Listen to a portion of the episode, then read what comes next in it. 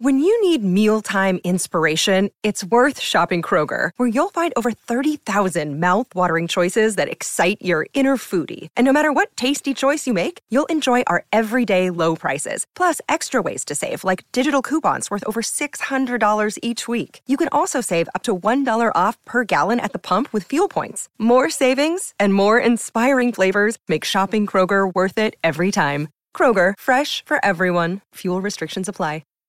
Hi, everybody. This is Adriana Trigiani. I'm the host of You Are What You Read. I have the privilege of interviewing luminaries of our times about the books that shaped them from childhood until now. We get everybody from Sarah Jessica Parker to Kristen Hannah, Mitch Albom, Susie Essman, Craig Ferguson, Rainn Wilson, Amor Towles, you name it, they come, they share. New episodes of You Are What You Read drop every Tuesday on Apple, Spotify, or any major streaming platform wherever you listen to your podcasts. It's time to start the podcast. It's time to hit the mics. It's time to start the podcast with Moon, P, Jug, and Hobbs. Welcome to episode twenty-five of Moon, P, Jug, and Hobbs. Yeah. Yeah. Yeah. And here's the thing. Uh, we got lots to talk about today. So much. I don't know if an hour is going to do it. How long can we go? No more than an hour. Okay. We can go for fifty-eight minutes. I have to do another podcast after this tonight, too. I don't blame you. I'm cheating on you. If I were you, I'd want to be on another podcast, too. You can come with me if you want. It's a joke writing podcast. Oh, really? Yeah. I should be a part of that. An award-winning journalist. Yeah, and that's part of what we have to talk about today. Well, first of all, let's introduce my wife, P. Jug. Hey, P. Jug. P. Jug here. She's here every damn time unless she doesn't want to be, and she's skipped it too, hasn't she? And then we have Hobbs. I don't know that I've ever seen Hobbs as dressed up as she was at this event. Uh, you were a knockout that night. My wife looked stunning. Everybody was well-dressed except me, and I was one of the honorees. You were well-dressed for you. I had a pair of pants on for the first time in a year and a half. And that was pretty good. Skipped the shoes still, but I don't need those. No. Uh, and so let's talk about what happened on Saturday night to me, which was one of the greatest, I guess, moments in my life and my broadcasting life for damn sure. I was inducted into the Minnesota Hall of Fame for broadcasting radio and T V in the class of twenty twenty, but they had to postpone it because of COVID. So then I had to wait a year, and I'm thinking this could be a posthumous award if I get COVID. Let's get this award show on the road. Uh, they had it at a place called the Pavek Museum. I'd never been there, but boy, I was so surprised at how cool it was. If you have any uh, love of radio or television, they've got all of like the first broadcast equipment all the way up until the stuff from now. Uh, and then they started showing videos of all of these people that had been inducted into the Hall of Fame. Some of them are calling me right now, actually. And they showed these little videos. We each got three minutes to have a introduction video. And so we did that. And mine was a lot of fun. Mm-hmm. It included a, a bunch of pictures of the people that I had interviewed and had the pleasure of meeting. Yep. People like Weird Al Yankovic, Amy Klobuchar, Billy Joel, Hulk Hogan, Kevin Nealon from Saturday Night Live. Uh, but yeah, that was just a warm-up video. And then after that, uh, we got down to the meat and potatoes of the program. The first gentleman was over ninety years old, and this guy is still on the air. He's had sixty-nine years on the air. He's like, wait, wait, everybody quiet. I'm here to tell you how important I am. Yeah, yeah, it was good. Really good. He's going to be on the show. I'm going to try to get everybody that was inducted into the Hall of Fame that night on the show, including Randy Shaver from Care eleven. Mm-hmm. We sat right next to him and his wife. Pam Lundell from K T I S was there. I had no idea how nice she could be. What, what did you think? She works at a Christian station. Did you think she was going to be nice? Well, and she's worked at some other stations, too. After uh, I gave my speech, which was the very last speech, she came up to me and said, well, your speech was a little more spicy than mine. Uh-huh. And I'm actually going to include the audio from my speech coming up sometime during this podcast, episode twenty-five. Uh, my favorite line of the night, I said that I had, you know, no luck in my career going anywhere. I was at the, all these small market radio stations, and I knew I had to find a, something new. I had to make a change, and I finally figured out what it would take to make my career skyrocket. And all I had to do was stop being an Was that your favorite line? Was that the one? That wasn't my favorite line, but that was up there for sure. My favorite line was when um, the man who you passed the torch off to at K S ninety-five, you said his name wrong. It was the long, slow build, how Moon gets you. You know, he's like, and I've just, you know, I'm so honored and I can't believe it. You never have a career like this for a company like this. And then I got to meet the guy who I'm handing the torch off to, and I just can't thank you enough. My my dear, dear friend, Hitch. My name is Hutch. Really I, I, I did the thing that, you know me. I am I am too loud all the time, and I laugh way too loud, and I could not rein it in because that was just too funny to me. And Grant and I are sitting next to each other holding hands like we're going to start laugh crying like in church. Bad giggles, bad church giggles. Yeah, that turned out to be pretty good. And then I understand that they uh, talked about that on K S ninety-five. They ended up calling me, and I don't know, it's just fun for me to get on the air. And by the way, when this episode is airing is on Friday, meaning I can tell you that earlier this morning, I was on a new television show on Channel Five called Minnesota Live, and it's hosted by Megan Newquist mm-hmm.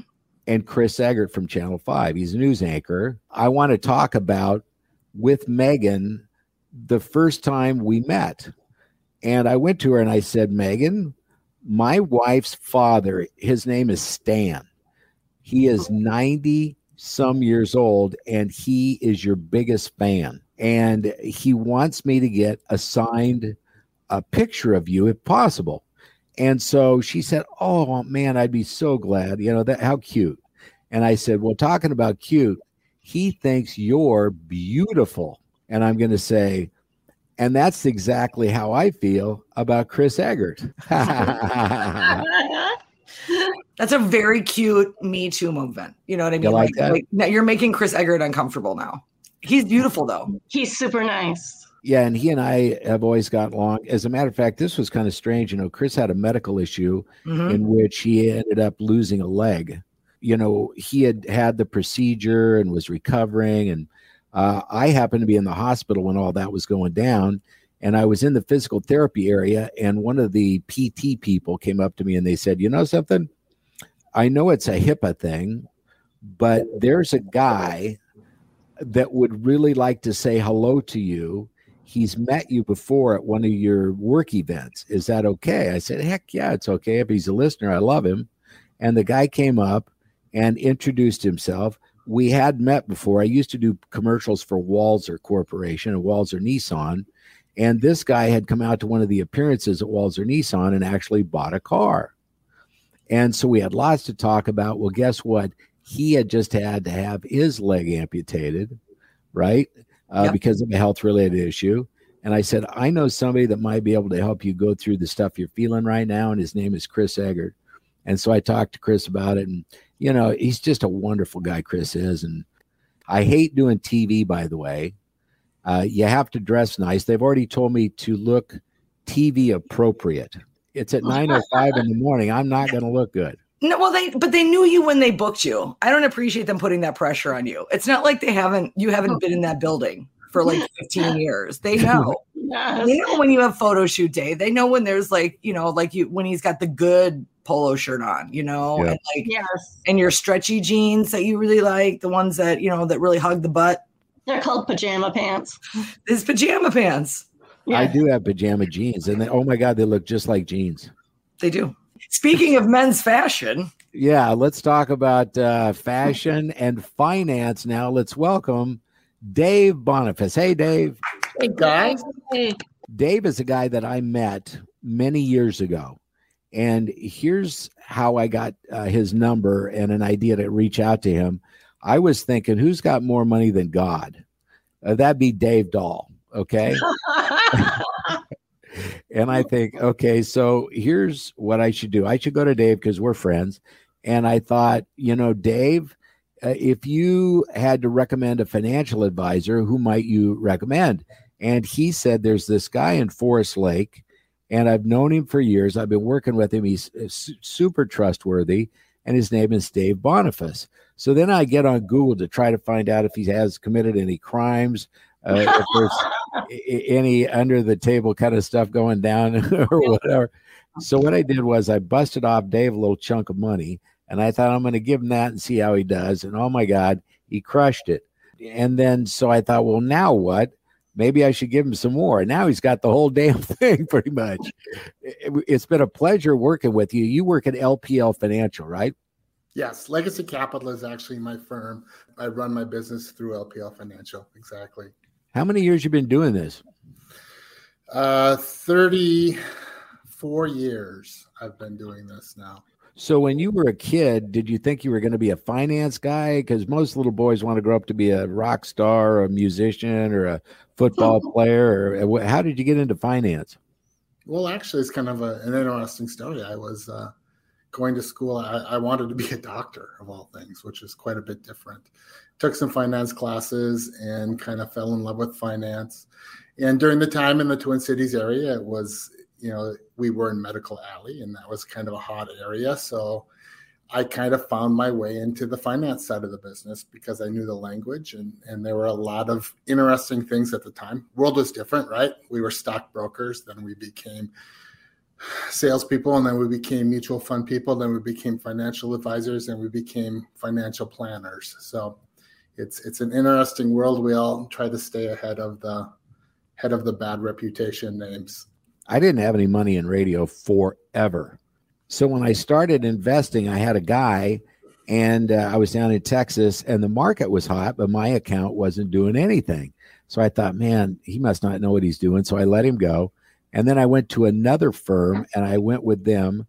The father was retiring, and he said, my son has been working with me forever. If you wouldn't mind, uh, I would like him to handle your account, and I'll kind of watch over it. And I said, okay, that's fine. And uh, he got me into a bunch of dot coms and a bunch of just, it did not work out at all. And I was so furious with this guy. Uh, I can see why you guys would want to have police protection at times, right? If some guy that invests money loses everything and they blame you. And it, it many times has nothing to do with the financial advice they got. I'd like to know what Moon's accounts were before he met you and you got started with him. Um, he did a great job, but he did like his his weed stocks, and he liked taking some speculation here and there. And uh, that was an interesting conversation to deal with as that stuff came over. But for the most part, he did a phenomenal job. He really did. I mean, he still has a lot of those same positions are, are segregated in another account that that we watch over, and, and they continue to do well. Some of your stocks have done extremely well, Moon. Oh, man, they're up like three hundred percent. Yeah. It's it's been crazy. And then, you know, if you take a look at the market in general, um, you know, if you go back to, like, for example, from twenty sixteen to now, the market is basically doubled. The Dow is like at, you know, sixteen, and now it's like at thirty-five or whatever. Uh, so times have been good. I think at the end of the Bush administration that things were kind of tough. And then, uh, you know, Obama took over. And I know that presidents can't move the stock market. But, you know, through the Obama years, uh, the growth started, and it was just kind of a slow uptick, and it kept running and it kept running. You're thinking, this is great. Uh, and then, you know, when there was an election, I was thinking, now what? Is the next president going to have whatever policies that might affect my retirement? So you're always concerned if you're getting closer to retirement. I think everybody should, you know, watch the market and invest, you know, starting early and going all the way through their lives.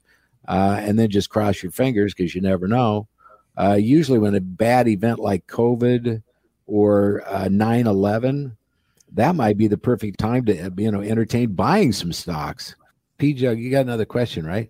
Well, I was going to ask about your kids. Are they um, pretty savvy with their their money, well, how they spend, and if they invest in stocks with you, um, funds with you? They do. Actually, my, do they have a choice, Dave? Do they, can they, are they allowed to invest with whoever they want, or must no. they invest with you? They must invest with me. you know, my, da- my daughter and my son-in-law, you know, are both employed. Of course, they participate in their four oh one k's, which we always tell everybody, including my own kids, you know, your first line of saving should typically be your employer, right? It's incredibly efficient. It's easy. Right. It's disciplined. So we tell that to our clients as well. I mean, you should be participating in your four oh one k while you're employed.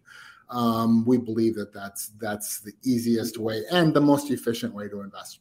But yeah, they all do. My youngest son, Austin, is in the business with me, actually. Right. Um, yes. Yeah, he's he's kind of been groomed. I'll probably go to jail for for getting him into the business this way, but he was kind of groomed since he was twelve to be in the business.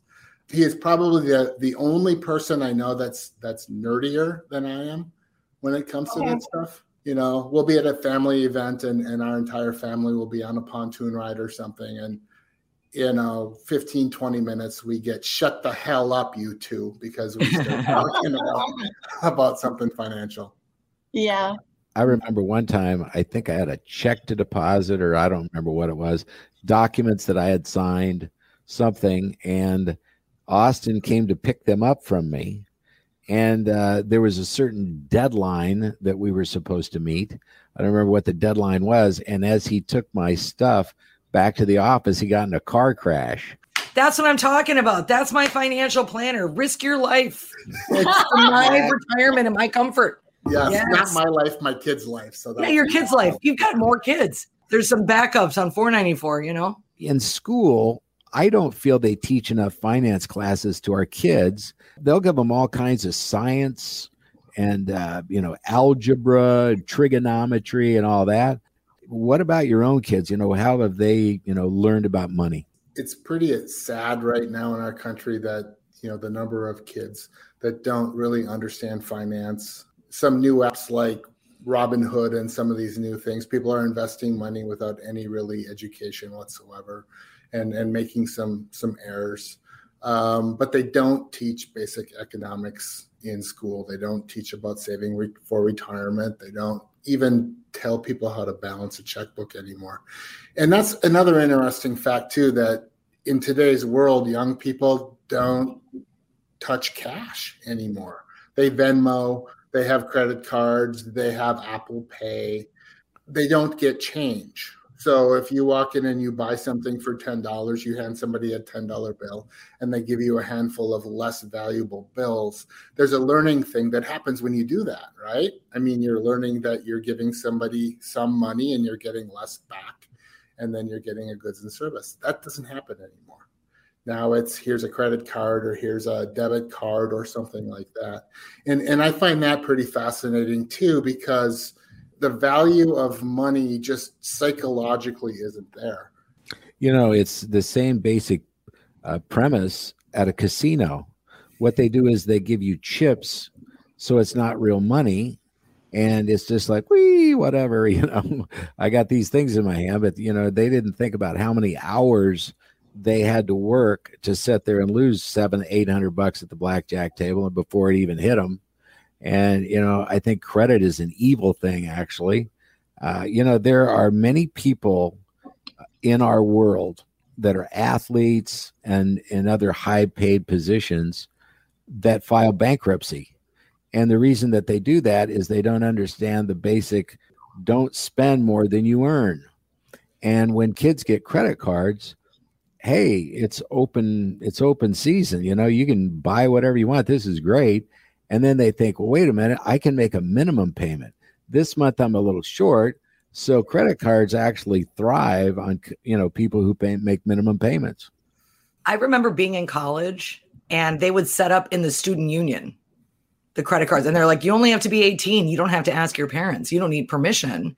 And then they would, if you signed up, they would give you twenty bucks in cash that day. So you had beer money for the night. Who's not going to say yes to that? Sure. Yeah, I believe it. Now, P. Jug, you know, she has an account with Dave as well. And she had a four oh one k back when she was still working and all that stuff. Uh, and, you know, you think about when you get a four oh one k, you start to look at the numbers as they grow. A lot of people then have something catastrophic happen. They might have a health-related issue. In her specific case, uh, she was working uh, in a field that if there's an economic tilt, it's not good for you. She was in the spa business. Well, what's the first thing that goes when the market tanks or you lose money or whatever, you lose your job? You're not going for a massage. You're not getting skincare. You're not getting uh, waxing, even though you probably should. You're letting it grow at that point. You're just like, whatever. You know what? You married me the way I look. Let's talk cryptocurrency.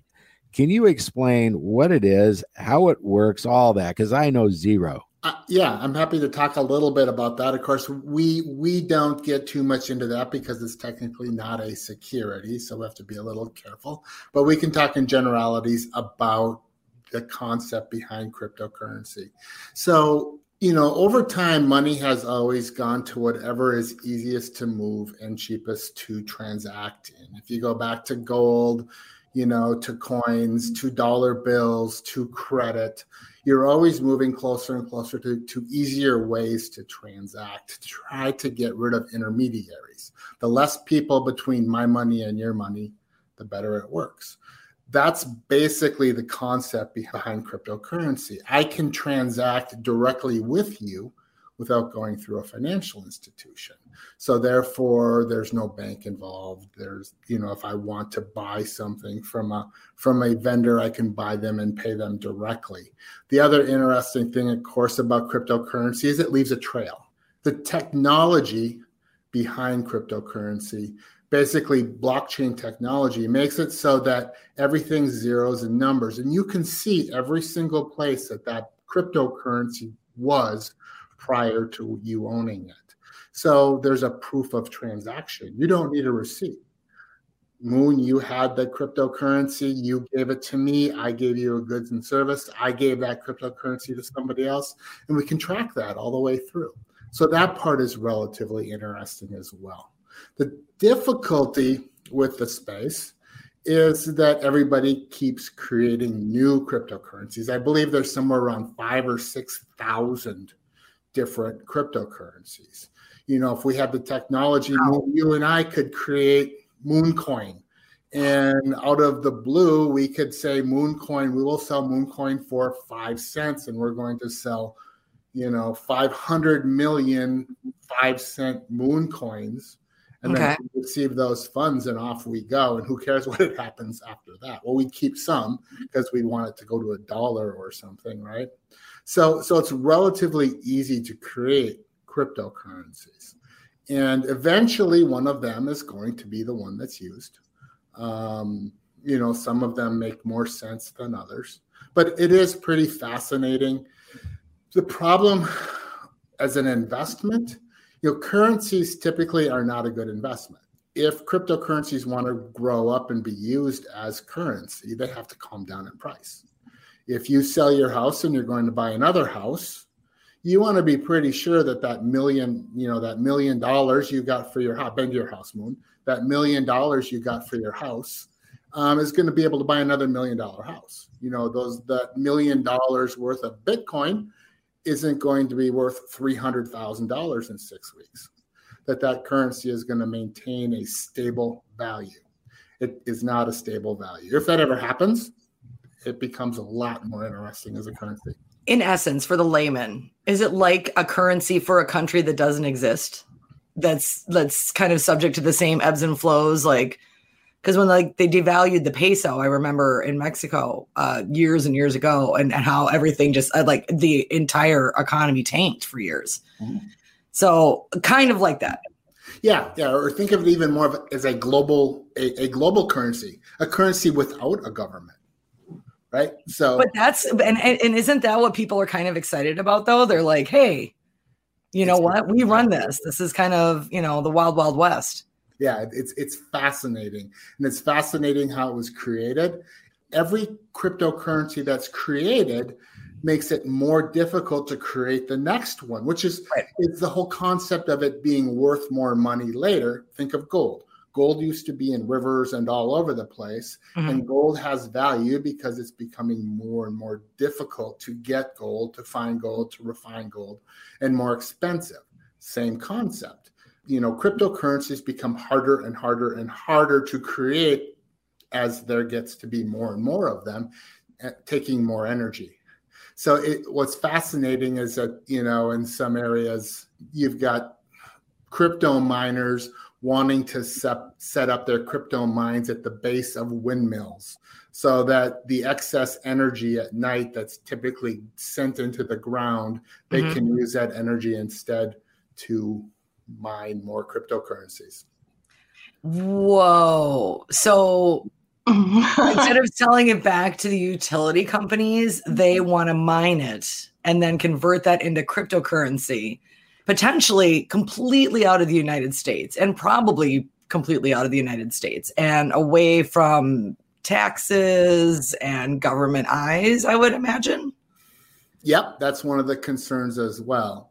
We need to get in on this. I mean, I know you can't say it on a podcast. Wink, wink. Wink, wink. Yeah. It's a fascinating thing. Moon's got a nice backyard. There's a field. We could set up a windmill real easy. We're just going to, I don't know. I don't know. Do we, is it like a spigot? We just like turn it on. The cryptocurrency like falls into it, but like, like sap in a maple or. Yeah. Like, like, a, yeah, I'm, I'm not exactly sure. Actually, I've never, I've, I've never mined them. As a matter of fact, my short story about it. So it was probably two thousand ten. I remember where I was. I was driving in the car and I wanted to buy some cryptocurrency. It was brand spanking new. It was, it was, I don't know, eighty cents or something like that. Mm-hmm. It was almost free. And, and it was brand new. And I popped onto my, my cell phone and I put in all my information. And I got to the point where it said, we need your credit card. And yep. I went, hell no, mm-hmm. right? I'm not giving these sketchy people my credit card. So I canceled the transaction and and hurried up and, and deleted the app. Yep. Well, Dang I it. probably wouldn't be talking to you today if I would wouldn't have ten thousand dollars into that. Right, yeah. exactly, yeah. yeah. So it's fascinating stuff. And let's uh, let's get into the real Dave Boniface here. Uh, married for how long? thirty. Oh, God, my wife will kill me if she listens to this. thirty-one years. Nice. I have been married to my to my wife. Yep. And then three kids. She's been wonderful. And three kids. And she is a she is a C P A. And, uh, you know, so it's kind of in our blood. And we're all kind of into finance. Good. Good deal. So, do you guys just like go to Vegas and like Rain Man the hell out of everything? We, we do. We count cards and we stand behind each other and we got a, yeah. yeah, we got the roulette wheel figured out, you know, and I love it. Here's the thing too, for me, I call Dave a lot, multiple times a week generally, or emailing me more than that. I mean, I'm a pain in the ass client. Sorry, Dave. Uh, You're a blast to talk to. Oh, and then let's talk about this uh, website.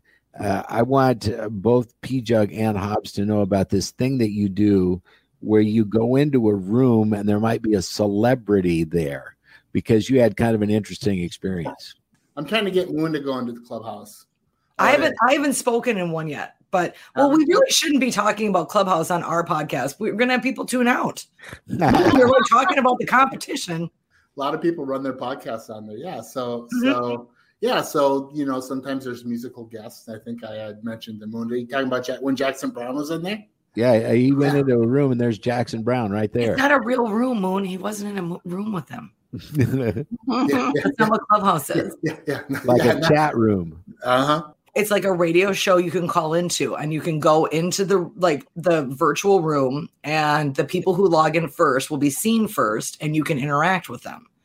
And then they'll have like speakers and all that kind of stuff. So it's it's it's kind of like a call-in radio show. It is like a call-in radio show, exactly. Oh. Exactly. We've developed a kind of a small little group that gets together and talks a lot on that. Oh, that's cool. Dave, do you want someone to come on your Clubhouse that uh, that tells bad jokes? Because I know a guy. Absolutely. Or a girl that tells good jokes. I also yeah, got there. Bring you, yeah, bring you in there. I was, but I did want to say earlier that congratulations on on your Minnesota Hall. The Radio Hall of Fame. That's awesome, Moon. And I just wanted to say my favorite line was was where you talked about the the arrest for marijuana sale. So I wish he'd repeat that on the podcast, because oh, twist his arm. Fun. Dave, that was the first yeah. the first time he met my kid. That was the story he led with. As a matter of fact, I don't see any reason why I shouldn't play my whole speech. It's uh, yeah. Moon, P, Jug, and Hobbs.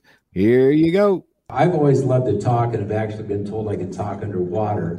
My mother was in a uh, hospital in an I C U on a ventilator, and I waited there with her for seven days. When they took the tube out of her throat, the first thing she said was, "Don't you ever shut up." Right? In my forty-five years on the air, I've done rock star interviews, presidential interviews, uh, actors. I've done twelve thousand on-air shifts, over one hundred thousand live breaks, uh, hundreds of angry sponsors, uh, forty-one hours of dead air, and four minutes of meaningful content. Okay? Uh, I applied for my first radio job in nineteen seventy-four, and the other applicants, I got drunk on Everclear and Coke moments before the audition, and I ended up getting the job. I was the only one that wasn't slurred. Uh, so, uh, you know, later I worked my way up to the morning show, and that was when I was a senior in high school, and I'll be darned, I got busted for selling marijuana that year. Okay, and uh, so they went to the news, uh, you know, the newspaper was gonna print that. So the radio station did the news story first. The news director got the story from the courthouse, took it to the radio station, put it in the news basket. I was out on bail and had a shift to do. So I get there and you hear this. And finally in the news, Larry Thompson was arrested for possession of a controlled substance with intent to deliver. This is Larry Thompson Report. And the boss drove down and fired me on the spot. Okay? So later he hired me back and he said, okay, I'll take you back, uh, but you cannot ever say your name again. This is a small town. And I, I, now you hear the news like this. And that's the news I'm reporting. Started going to bigger radio stations, ended up in Grand Island, Nebraska. Uh, I met Leighton Peck there, became a drinking buddy. I don't know if you know Leighton. Later he became my boss here. Uh, but I worked at several small market stations, got fired several times. Once because I couldn't smoke in the studio. Another time I got in a fist fight with an owner over a uh, moving expenses disagreement. And uh, the station went off the air for about four minutes, not too bad. Uh, I finally learned how to make my career skyrocket. And it really only took one thing. All I had to do was stop being an asshole. That's it. Uh, moved on to Sweet ninety-eight in Omaha.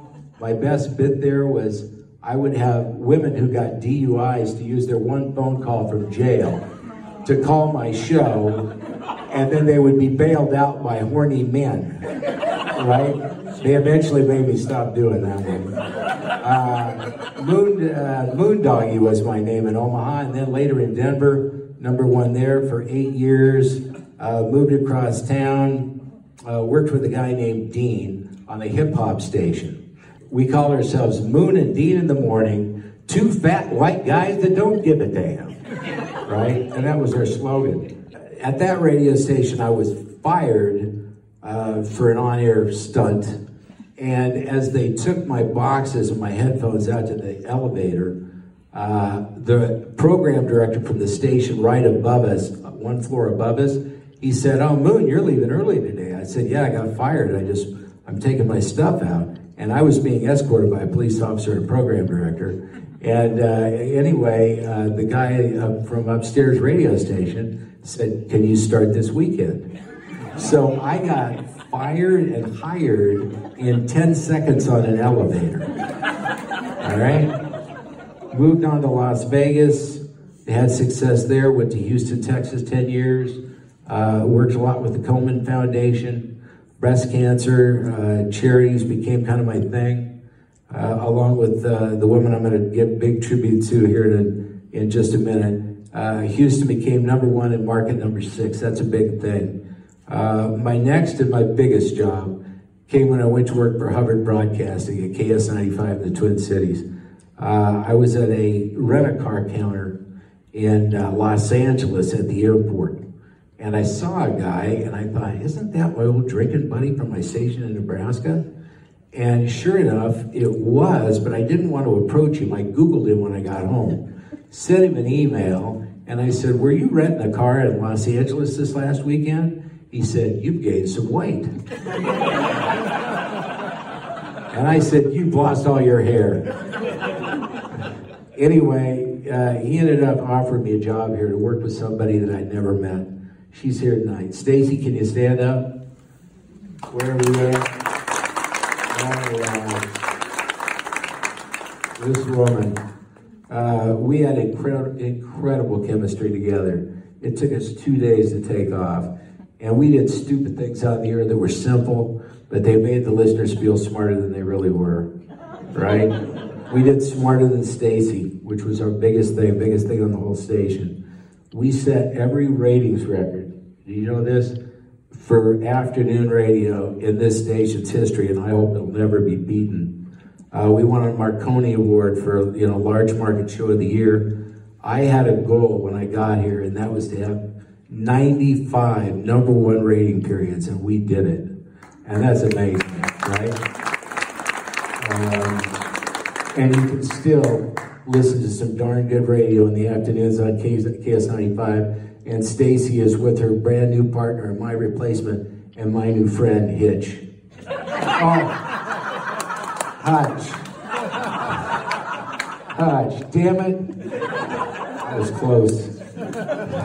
Uh, thanks to the Coleman Foundation, Gillette Children's Specialty Healthcare, uh, Children Cancer Research Fund for doing wonderful things, Can Do Canines, one of my favorites, the M S Society, and I want to thank all the people who are, uh, you know, that helped my career possible. Number one, the listeners that put up with all my stuff for forty-five years. Uh, number two, the dream team at Hubbard Radio, uh, the family business that made me feel like I was actually part of their family. And uh, wow, I just couldn't ask for a better group to work for. And then I want to do all the personal stuff. My mom and dad, they supported me even though they thought, you know, hey, this radio thing's probably not going to work out, right? And uh, they kind of wanted me to stay on the family farm, but off I went, couldn't stop. Once I got in my blood, I was gone. And then my kids, Jeremy, who's not here tonight, uh, my daughter, Maggie Jane, who is, Maggie Jane, I love you. Trevor, my son, just moved to Germany. Long story. Elena, who's not here tonight with COVID. Uh, Danielle, right here in the front row. My wives that put up with a lot of stuff. Dana and Jennifer, and but most importantly, my current, my forever wife right here in the front row. Cynthia, I call her Pee-wee on the radio, but her name is P-Jug on my podcast. P. Jug, Moon, P. Jug, and Hobbs, okay? If, if it weren't for her, I would not be here tonight, and I am not kidding you. Thank you all for blessing me with this career and this honor tonight. Thanks. Well, there's my speech at the twenty twenty-one version of the Minnesota Broadcasting Hall of Fame. I had a lot of fun that night. Jason Matheson from My Talk one oh seven point one was the host, did a marvelous job. Mm-hmm. And and like I said uh, earlier, we are going to have everybody on uh, that will agree to it uh, in the next few weeks because I'm booking guests. I got to have guests for this thing. It's not that easy to get guests. Uh, you know, I have to beg and grovel. Can I, can I well, tell Dave what happened last week? Yes. You couldn't make it? This is good. So Dave, I get an I get a text from Moon. Uh oh, we're in trouble. Dave can't do the podcast this week. You know, my sister's coming into town.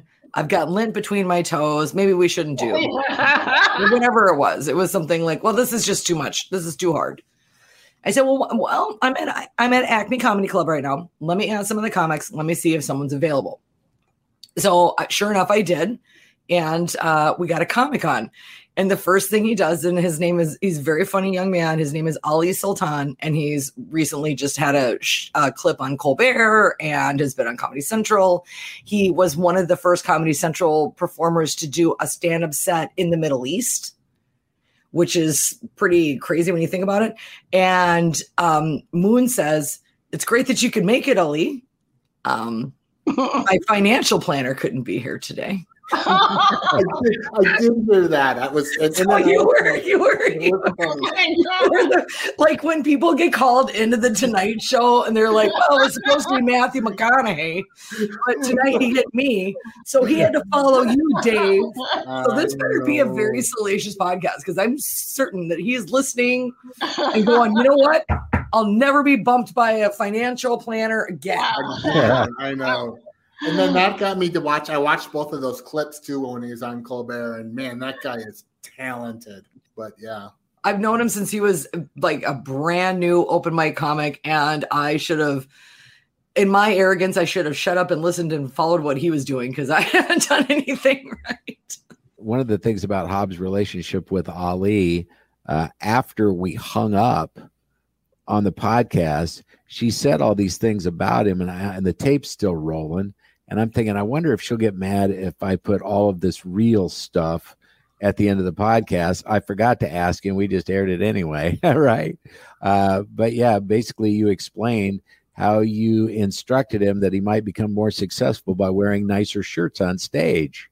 I uh, emailed him right away after the podcast. And I said, dude, I said, you and I, you mentioned being kindred uh, spirits.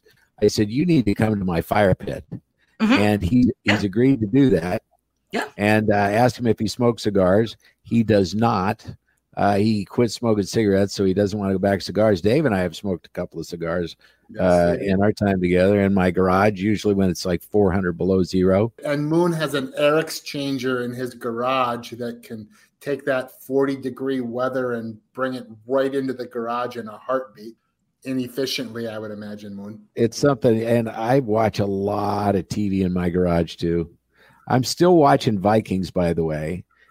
There's ninety episodes of the that television show. show, not the not the football team, because no one's watching it anymore. I got an alert from I got an alert from Ticketmaster. Tickets are like sixty bucks if you want to go to the Seattle game this weekend. Is oh, that right? Yeah, it's not good. Oh, they're oh and two. No, it's not. And we and didn't win one game in the preseason anyway. I'm sorry. I derailed no. it. You were talking about the television show Vikings. I made it. Well, sorry. The way you think about it, you know, I think the team's playing pretty well. It's just that their kicking yeah. game is crap. Uh, wow. And, you know, they can't seem to put a win together, which is kind of sad. Yeah, I'm so happy that football is back. I mean, listen to this. I watch Monday Night Football. I watch Thursday Night Football. Now there's college games on Friday, not a bunch of them, and usually not the better teams, but some of the colleges play on Friday nights. I got all day football on Saturday with college starting at like nine a.m. Uh, with the East Coast games all the way to one a.m. with the West Coast games. And then I watch football all day on Sunday. So you got five out of seven days Uh, that we've been watching football, and I'm telling you, the Monday night game last week, and the, man, it's been great this year so far. How yeah. excited are you that it's football season, and you have a babysitter for him? I know, I love it. Well, and she watches games too. Yeah. Oh yeah. I love the Vikings. I love college. I like the, love the Gophers, the Huskers.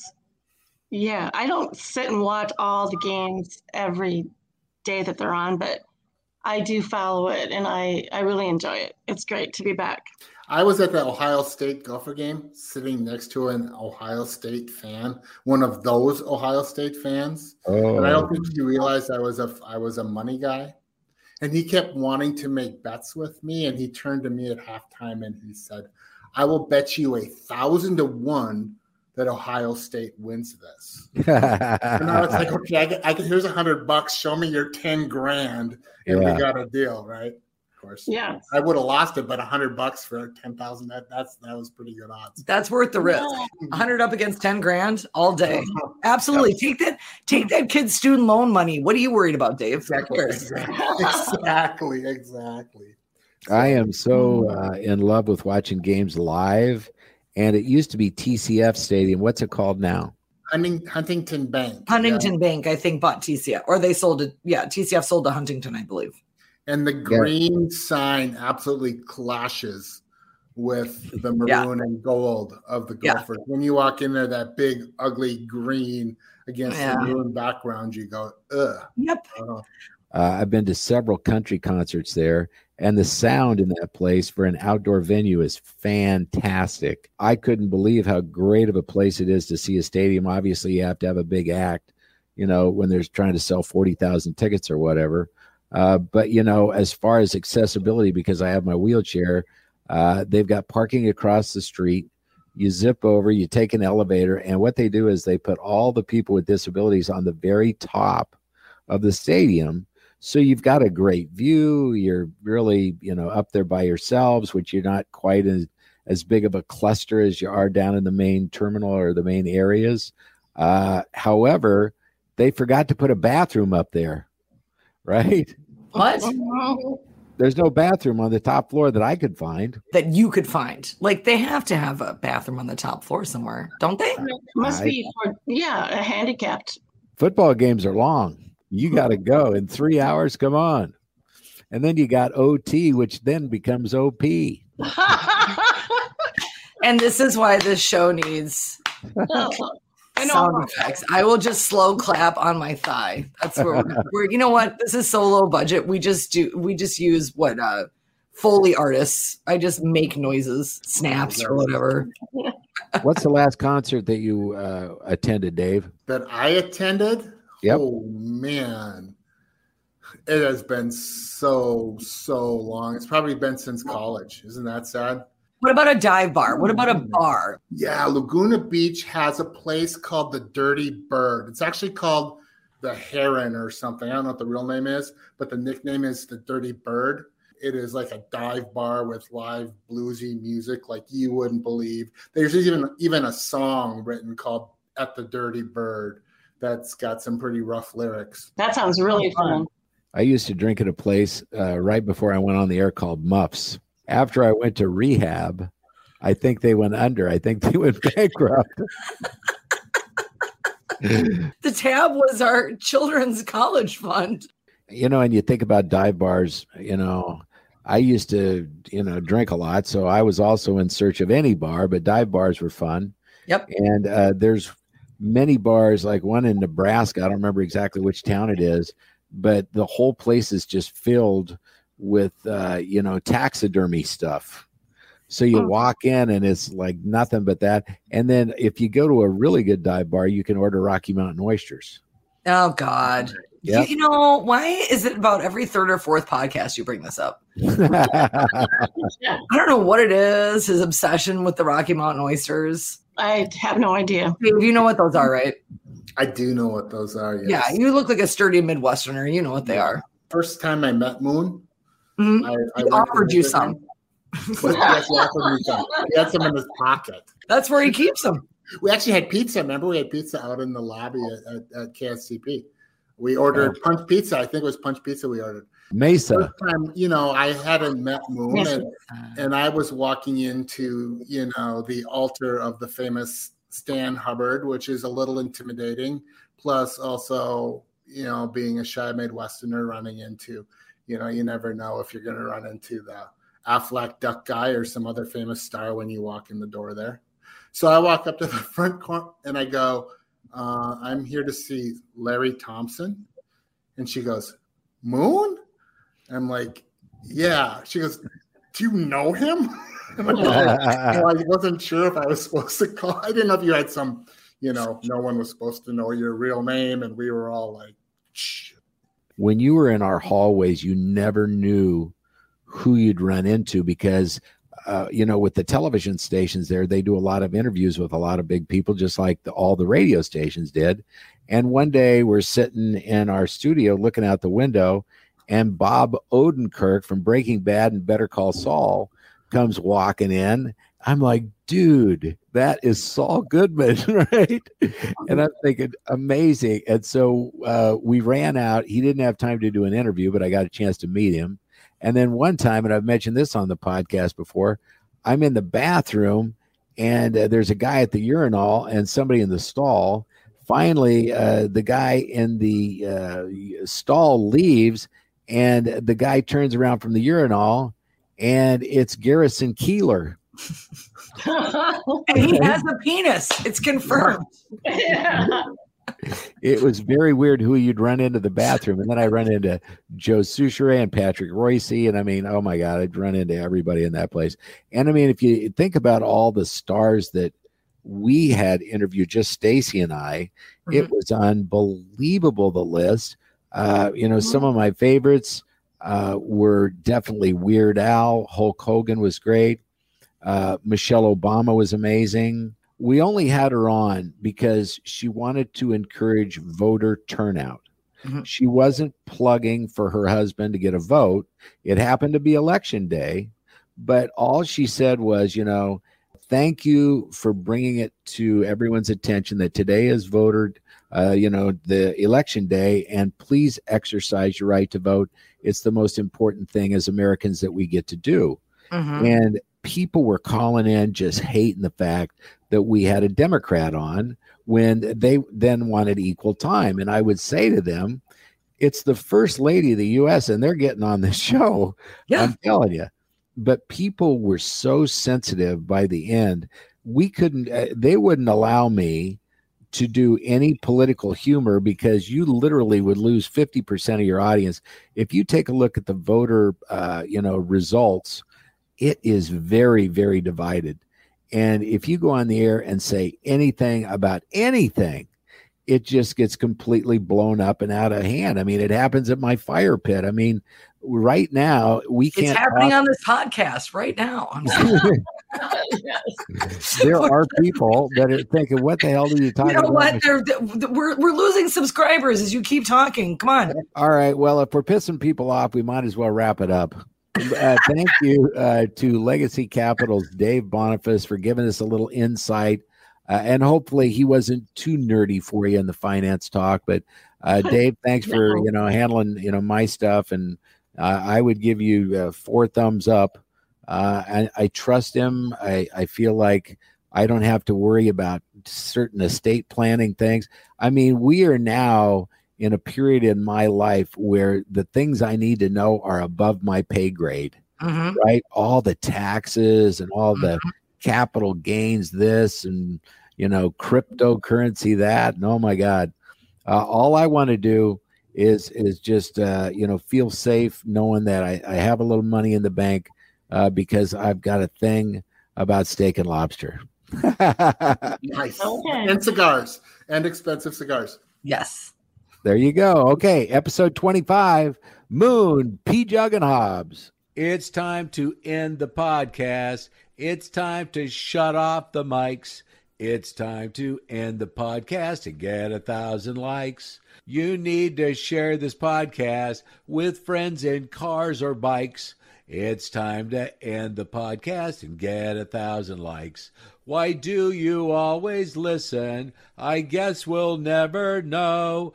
A fat guy in a wheelchair, what the f- does he know? It's time to end the podcast. It's time to get some likes. Go to your computer, type it in, you're gonna win. We are out of lyrics in Moon, P, Jug, and Hobbs. That was wonderful. Bravo. I loved that. Oh, it was great. Well, it was pretty good. Well, it wasn't bad. Well, there were parts of it that weren't very good, though. It could have been a lot better. I didn't really like it. It was pretty terrible. It was bad. It was awful. It was terrible. Get him away. Hey, boo. Boo. Let's put this show out of its misery.